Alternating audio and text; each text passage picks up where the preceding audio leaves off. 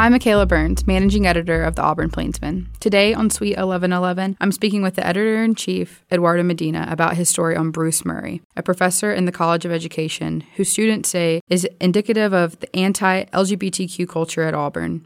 Eduardo will be telling us how he reported this story and who he spoke with. He'll also go into the response the story has received and what professors, including Murray, are saying. That's all coming up. We'll be right back with Eduardo Medina.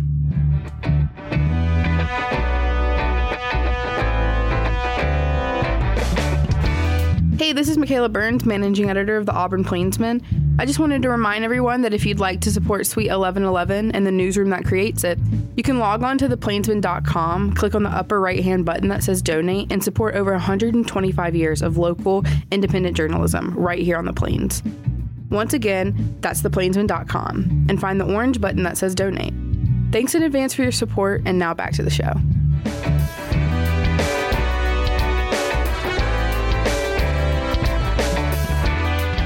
So, Eduardo, I know a lot of this story, we're seeing a lot of response from people who aren't actually involved in the story saying, you know, the Plainsman went and found this story. But you and I both know that, you know, we had people come to you and kind of voice their concerns. So can you tell me a little bit about, you know, the people that came to you and talked to you? Sure, yeah. So that's something that I saw in a couple of Facebook comments. And that's something that, you know, I wanted to make sure that I addressed here. So there's a, there's a line in the story that says, uh, a number of students, comma, including some who have taken Bruce Murray's class, comma, came to the Plainsman with concerns about his Facebook posts that they believed were homophobic and transphobic. The students believed that. So this wasn't a case of, you know, me stalking a professor's Facebook account. This was a case of people coming to us and bringing these concerns to us. Uh, this wasn't me actively seeking out someone's posts or going into people's Facebook. It was, it truly did come to us in the form of an anonymous tip sometime. Sometimes it came in the form of anonymous tips rather, but it really did come to the Plainsman. Mm-hmm. And I know that luckily we had very brave students coming forth and, you know, talking about things that have bothered them, specifically about, a, you know, their professor, which isn't always the easiest thing to, to do. But, you know, now you have to deal with, you know, confronting Bruce Murray.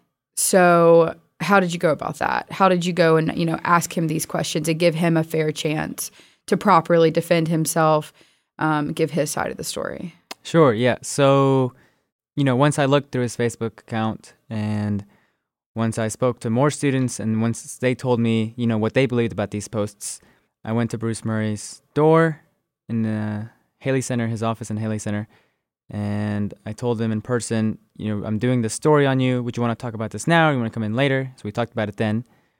He agreed to an interview. And so uh, this was a week and a half out from when the story published, which is, um, I think, fair and generous amount of time to allow someone to respond and to ponder what they said to me.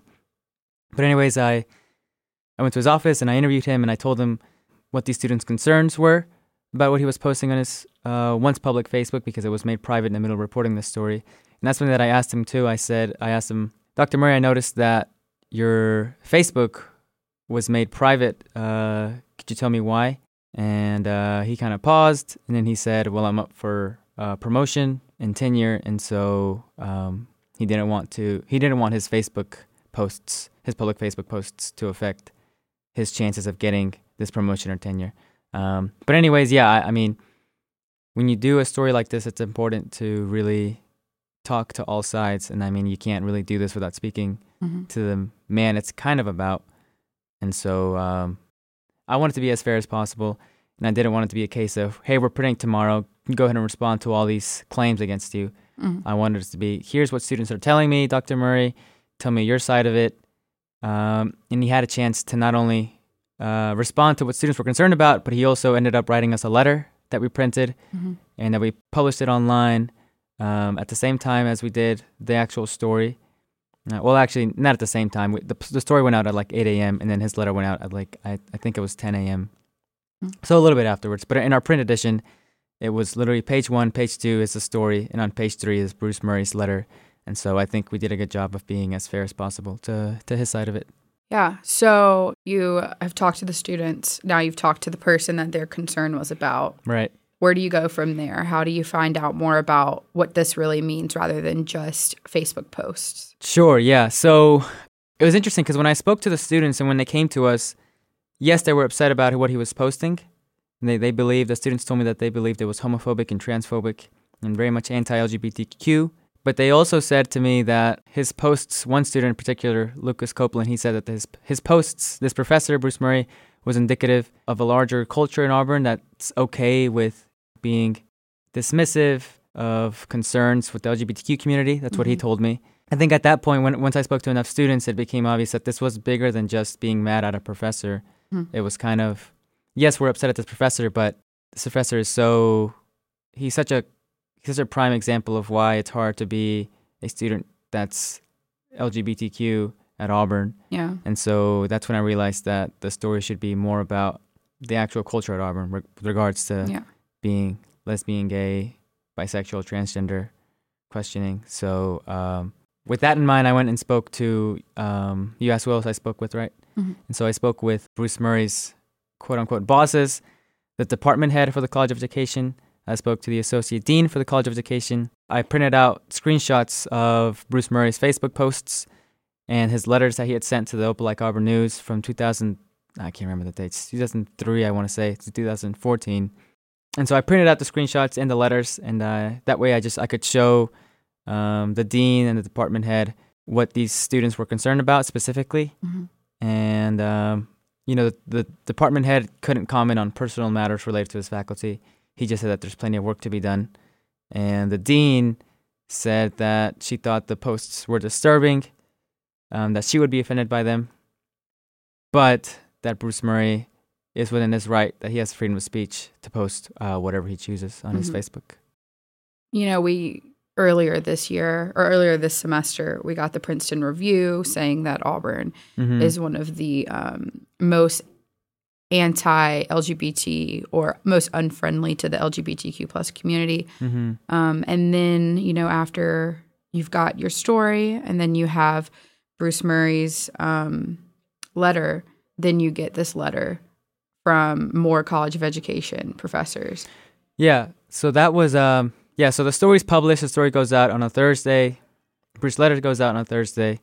And then that same day, I get an email from a professor in uh, English education saying, uh, hey, we're expecting to write a letter in response to um, the story. Mm-hmm. And so um, I think it's called Critical Studies Working Group. It's basically a group of professors in education and teaching. And they basically say, we stand with L G B T Q students. We want this place. We want Auburn to be more inclusive, more welcoming of Um, the L G B T Q community, and uh, yeah, that was the response they sent. That was on, uh, we published that on Friday, I want to say, mm-hmm. um, but it was, it, I think, how many professors was it? I think it was, I want to say it was ten, around ten professors. Um, and then today, this morning, we received a short letter signed by one hundred eighty-three faculty and staff uh, members here at Auburn University saying that, um, you know, they recognize that Auburn is not a great place for L G B T Q people in general, mm-hmm. let alone students, and that they stand with them. And um, yeah, we got that in the mail today. So the story is not only about Bruce Murray. It's about this undercurrent of fear that we see for, or that we have been told about for students that are L G B T Q mm-hmm. plus. You didn't do your story just on Bruce Murray. You took these parts and you tried to like tell the stories of these students. Can you tell me a little bit about those students and what they experienced at Auburn? Sure, yeah. So um,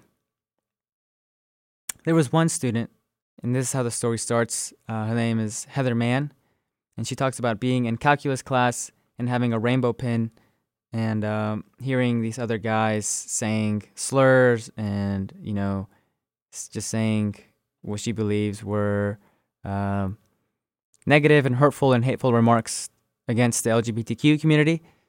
And so she talks about how, you know, she either had two options. She could either confront them and just face the aftermath of that or just be quiet and have to deal with it.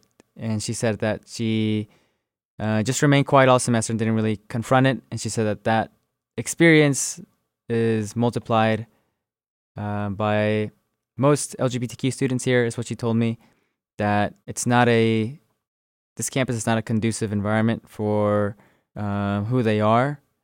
And so uh, a lot of times they have to, you know, stay quiet when they hear these types of things. And uh, that played into what Lucas Copeland told me. He's the longest serving member of uh, Spectrum. And he said, you know, that the city of Auburn, unlike uh, Birmingham and Montevallo, and in some ways Tuscaloosa, I guess, but less so in Tuscaloosa, but that, you know, Auburn doesn't have any anti-discrimination clauses. Mm-hmm. Um, so what that means is, you know, in Auburn, you can still be fired for being gay. You can still be kicked out of your residence for being a lesbian. Um, you can be denied a promotion because you're a transgender woman or man. And so um, he talked about how ironic it was that here's this professor saying what he believes are homophobic remarks and transphobic remarks, and yet a gay worker or a transgender worker can be fired just for being gay and transgender. And so she, he, he said that he saw the irony there, um, the tragic irony, he said. And so, uh, you know, those are kind of specific examples. Uh, a woman who is trans, um, a student here, told me that she hasn't experienced much transphobia here at Auburn, mm-hmm. but the big asterisk, asterisk in that, and what she told me in that statement is that she hasn't experienced it because she has to put up this loud, uh, brazen, just as fortified front, mm-hmm. if that makes sense. That's what she told me. And she said that she has to do that, be loud and be aggressive to protect herself. Um, and in the story, I mentioned how the first transgender homicide of twenty nineteen in the United States happened fifty miles from here. It was in Montgomery. Mm-hmm.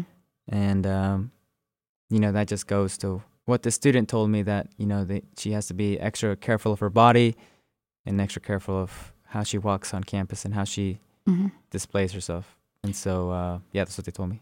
And, you know, there's this big divide between free speech and hate speech, um, mm-hmm. because some people look at Bruce Murray's speech as hate speech. Others are saying that, you know, it is free speech. Did you find any um, in writing, you know, a specific line that is crossed um, that protects people who are victims of hate speech? Um, no, I, I think, you know, with, with that, with the whole free speech aspect of the story, I think I'll, we will let the university deal with that, mm-hmm. and students deal with that. The story, you know, gives Bruce's side of it that says that is free speech, mm-hmm. and it gives the student side of it, which says, yes, it's free speech, but it's, um, not conducive to a good learning environment. Yeah. And so uh, I think, you know, we'll just see what the university does, yeah. uh, with the situation. And uh, one last thing before we before we cut this uh, before we leave is two things. So one, I want to be really transparent and uh, say that, you know, I, I I did mess up in one portion of the story. Um, I quote in the letter he sent um, that, you know, I forget the exact quote. I should have it in front of me, but it, he basically said that um, I quoted in the story that he was saying, jubilant homosexuals are losers. Mm-hmm. But what he meant is that, you know, he wasn't saying that gay people are losers. He was saying that men and women and children are the losers in a situation where gay people are allowed to be married. So he wasn't saying gay people are losers. Mm-hmm. He was saying that win versus straight lose. Men, women, and children in general are the losers in that situation. Mm-hmm. And so, you know, that's updated in the story now, and we'll run that correction in print. And the other thing I wanted to say is, also in the spirit of fairness, um, instead of me, you know, saying every telling, saying everything that Bruce told me, relaying that information, I think I'll just pause here, and our uh, news director, Grayson Moyer, will input some of the audio from the interview, my interview with Bruce Murray, mm-hmm. and so that way listeners can can hear what he told me and uh, some snippets of that. So that's, again, just to be fair. Yeah, of course. Students that I spoke with said they were concerned about this one. Uh, it says, today's liberals are so dumb, they think men can change into women. Right, and which so, is impossible, biologically impossible. Sure. Uh, students say that that is, um, you know, hateful towards the transgender community. Well, uh, I wonder if you could respond facts, to that. Stating facts is not hateful. Gotcha. So you don't see this as... We have thirty-seven trillion cells in our body. Every one of them is programmed with either two X or X Y chromosomes. There's no possible way to change. So stating facts, I don't think is hateful. It's stating it probably in a forceful way. I use a lot of memes. Sure. But, um, no, I don't think there's any hate involved in stating facts. Right. Uh, a lot of the students I spoke with, they said that when they look at these posts uh, made by you and your Facebook, that they feel that it is, um, you know, threatening their community and is a form of harassment. Well, facts don't threaten. Facts are just something you have to deal with. There's no possible way. There was a post yesterday about a guy who ran a, um, won a bicycle race. Sure. Obviously a guy. He was about a foot taller than anybody else, had big manly build, and that's a huge advantage. And it seems sort of unfair to pretend that he's a woman. Can I ask you what your overall thoughts are on the L G B T Q community? It seems to be a a, a pattern in your posts. I'm a, I'm a Christian. Sure. I believe what... Can I scoot this chair up? Sure. I believe what the Bible teaches. I believe what Jesus taught. Jesus affirmed everything in the Old Testament about homosexuality, that it's it's not a good choice. It's a choice, and it's not a good choice. Sure. Uh, thank you, Mikayla. You're welcome. Thanks for explaining your story. Sweet.